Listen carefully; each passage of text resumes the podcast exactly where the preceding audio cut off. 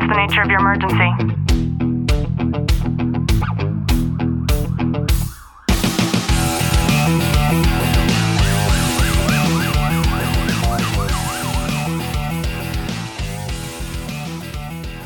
Welcome back to the Tactical Living Podcast. I'm your host, Ashley Walton, joined by Detective Walton. Clint, how are you? I'm good.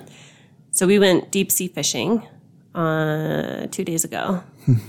Yesterday, we were both exhausted. And for the first time in what I feel is probably, I don't know, 15 years, I know it's been a long time. we slept in until 9 a.m. And we woke up and went back to sleep. And I was having a dream about needing to pee when I was at Target. and then you got up to go pee. And then I was like, oh, wait a second. I really do need to pee and I'm awake now. So we both got up, but we fell back asleep, which was awesome. And in all the years that we've gone fishing, this was the very first time that I didn't catch anything. I got skunked. which is shocking to be honest with you it's it's something that you know i i caught a few fish and a few of the other guys caught some fish but for ashley not to catch anything i was absolutely shocked Yeah, me too. But it was a, a nice day out on the water, and there was a new guy who caught this four foot leopard shark, and it was absolutely amazing. And it was so cool because in the beginning we were going for white sea bass, and everybody kept catching these stingrays. So just seeing them be pulled up that close to the boat and one of them on the boat and they have these giant smiles. I don't know if you've ever seen the underside of a stingray, but they're just like smiling so wide. And I'm like, poor mm-hmm. thing, because it's getting a hook yanked out of its throat so that it could be thrown back into the water. But it was definitely fun. yeah it's those are fun to fight but when you get it to the side of the boat you're like son of a gun I know everybody was all disappointed when you could see color on it and realized it wasn't a fish and it was something you had to throw back into the ocean. But um, good times. I think that we need more good times in our life now more than ever. And today I wanted to talk about principles and how you can boost productivity with five principles. So just sit back, relax, and enjoy today's content. I'm going to link a book down in the description called Principles by Ray Dalio. And in this book, he talks about a process and a procedure that we should follow in order to make sure that we're optimizing every area of our life. And I think all too often we focus on the thing and we don't always focus on the strategy that there is to be able to get there and to accomplish it. And his very first strategy is knowing your 20%. So we all know the 80 20 rule. And essentially, if you had an entire workforce, there's 80% of them who are just kind of there, filling up space, and there's 20% of the people who are actually going to be producing the results. And and allowing for the makeup of the 20% of the revenue. And that same rule applies to everything that we do, whether it's fitness and nutrition or um, deciding to read or, you know, every aspect of our life will at some point be able to fall into place with the 80 20 rule. And it's important to understand what the 20% is that accumulates whatever the thing is that you're trying to work towards. And sometimes it's not easy to be able to identify, but when we hone in on that and we realize that there are actually particular things that we do that really do constitute that 20%, then it allows us to put more focus on that 20%.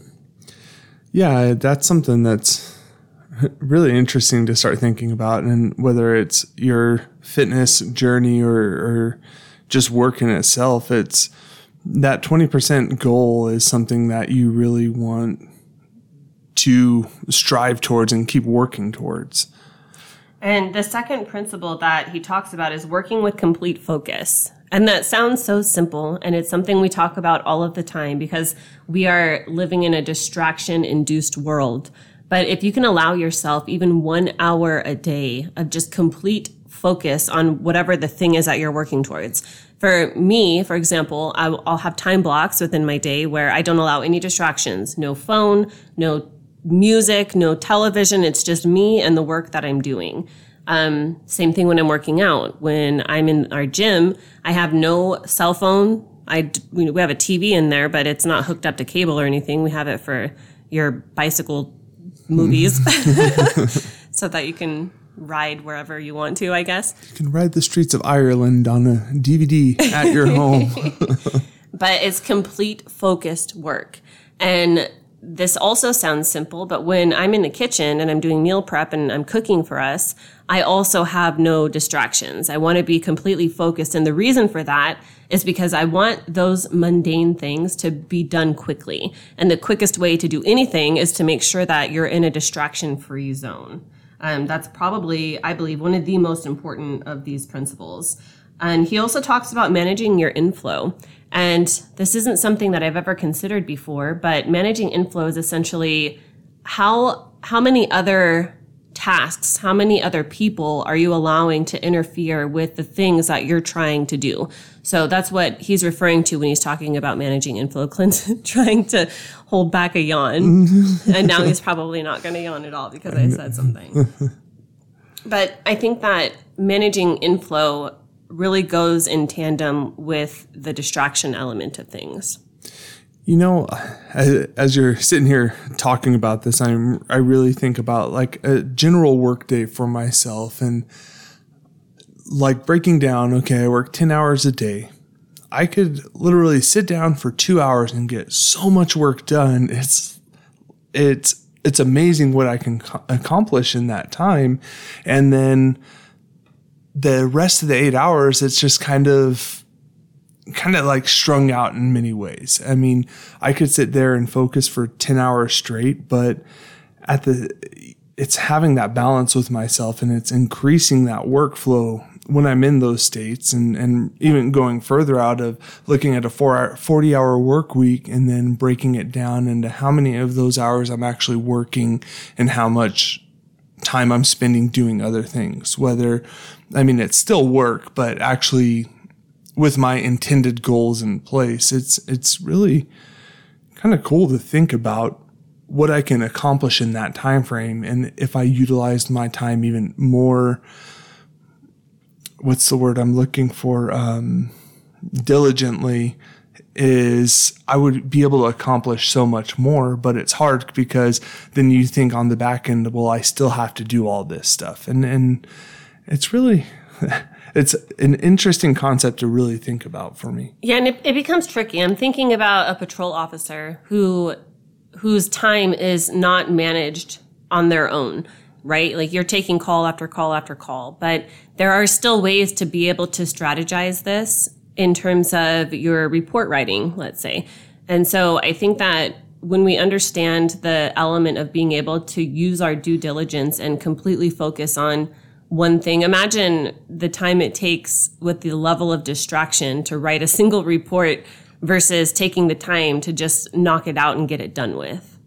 Yeah, it's something that you know, especially when I was on patrol, I I had I almost I time blocked without knowing what I was doing is when I was on a call, I would handle my initial paperwork and try getting that done before I'd even clear the call. So later on, I wasn't trying to wait at the end of my shift to get all my reports done and, and then have to stay over late because I didn't manage my time efficiently. And I see this more and more every day with patrol officers. They, sit on their reports all day until the end of their shift and then they're having to stay four or five hours after their shift to get that stuff done where if they would have managed their time a little bit better up front they wouldn't have to. Yeah. One of my favorite principles in this book is he talks about um, making sure that you're systematizing anything that repeats.